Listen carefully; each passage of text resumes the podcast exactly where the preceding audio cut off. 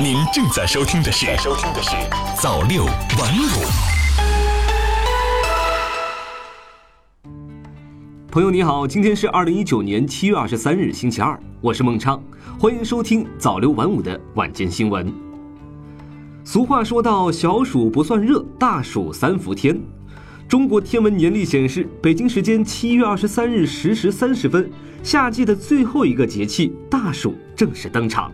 一年中最热的时候要来了。虽然大暑刚刚到来，但是让多地民众感到酷热难耐的高温天气则已经持续了一段时间。多地高温直冲四十摄氏度，中东部在桑拿天中迎大暑。中央气象台高级工程师蔡湘宁介绍，南方高温是从七月十六号到十九号开始的，北方高温是从七月二十号开始的。此次高温过程覆盖范围非常大。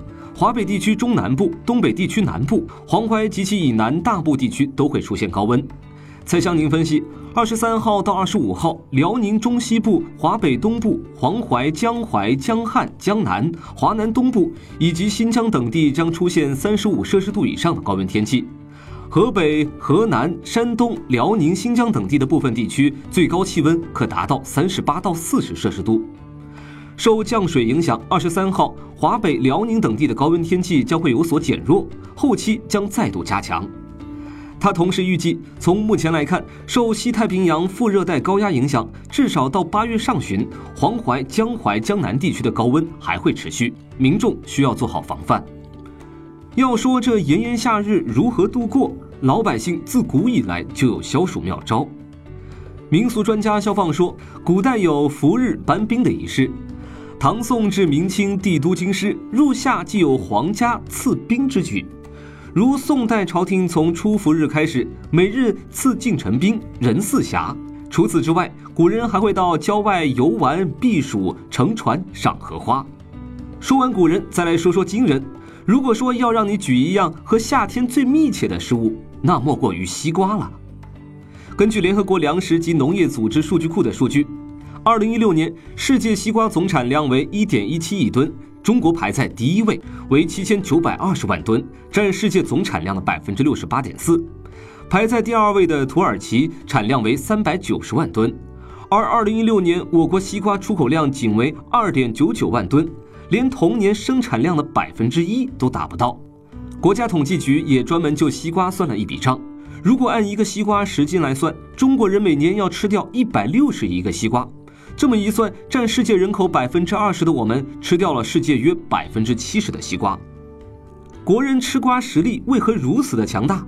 说起来，这与我国拥有悠久的吃瓜历史有很大的关系。南京农业大学从事农业史研究的副教授李新生告诉记者，一九九一年，考古工作者在西安市东郊田家湾唐墓葬出土了唐代三彩西瓜。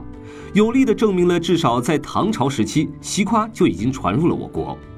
还有史料证明，南宋初年，西瓜的种植在中原及长江流域逐步推广。到南宋中后期，西瓜已经在江南地区获得了普遍种植。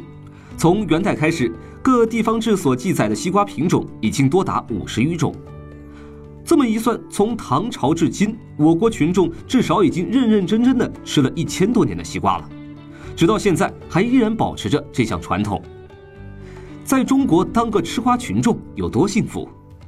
首先就要从西瓜自由说起。要知道，并不是世界上每个地方的人都能在夏天大快朵颐的啃西瓜的。例如，隔壁的日韩两国，西瓜卖出天价就常上网络热搜。超市里的西瓜论块卖也是常事。据朝日新闻日前报道，日本香川县将发售约六百个方形西瓜，每个方形西瓜的售价超过一万日元，约为六百三十七元人民币。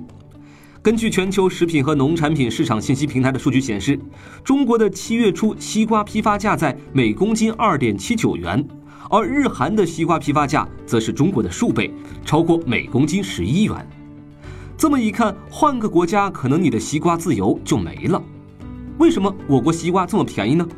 答案很简单，因为中国种的西瓜全世界最多。数据显示，一九八一年的中国西瓜产量占世界总产量的百分之二十二点七，到一九九一年上升为百分之三十三点五，到二零零一年，中国的西瓜产量已经占到了世界总产量的百分之六十九点三。近些年来，中国西瓜产量在世界总产量中的占比始终在百分之六十以上。作为世界第一产瓜大国，就算把中国的一个省单拎出来，也能吊打一个大洲的产量。比如河南一个省的西瓜产量就是美洲地区西瓜产量的三倍。枯藤老树昏鸦，空调 WiFi 西瓜。网友的这则诗句改编，生动地概括出了我国群众夏日消暑的三大神器。要知道，躲在空调房里吃着西瓜、看着剧的现象，可不是世界上各地都普遍存在的。在欧美一些看似生活水准较高的发达国家，空调的使用并不普及，尤其是在欧洲地区，大多数家庭都不配备有空调，而即便是配备了空调的家庭，其使用率也比较低，更多的像是一种财富的摆设。一方面是因为过去欧洲夏季的高温概念不过是三十摄氏度往上一点，温度突破三十五摄氏度的几率比较小，可以说比较凉快的空调的使用率很低。另一方面，则是因为欧美地区高昂的劳动力价格、商品成本、电费和家电税收让普通家庭望而却步。而近几年，随着气候变化，欧美夏季气温屡屡突破历史最高温。原本还能勉强靠风扇度日的欧美群众，也不得不躲到图书馆、大商场等公众场所里蹭冷气了。这么对比一看，又能自由吃西瓜，又能快乐吹空调的国人，真是无比幸福啊！好了，以上就是本期的早六晚五，我是孟畅，感谢您的收听，我们下期见。早六晚五，新华媒体创意工厂诚意出品。